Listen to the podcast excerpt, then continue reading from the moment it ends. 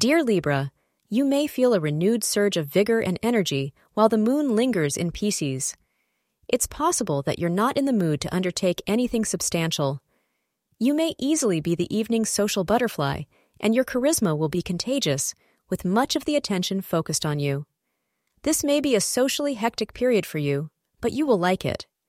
Enjoy these calm moments since they may be a terrific stress reliever because they make you smile, and most importantly, they make you happy. Astrologers advocate the color white is your lucky color.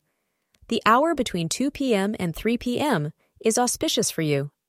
For couples, recent tension caused by influences outside of the relationship should dissipate today. Take the time to talk things through and be clear about your wishes to avoid any unnecessary misunderstandings. You will each be receptive to the other, which will lead to increasing harmony and understanding between the two of you and will give your relationship new depth and meaning. Thank you for being part of today's horoscope forecast. Your feedback is important for us to improve and provide better insights.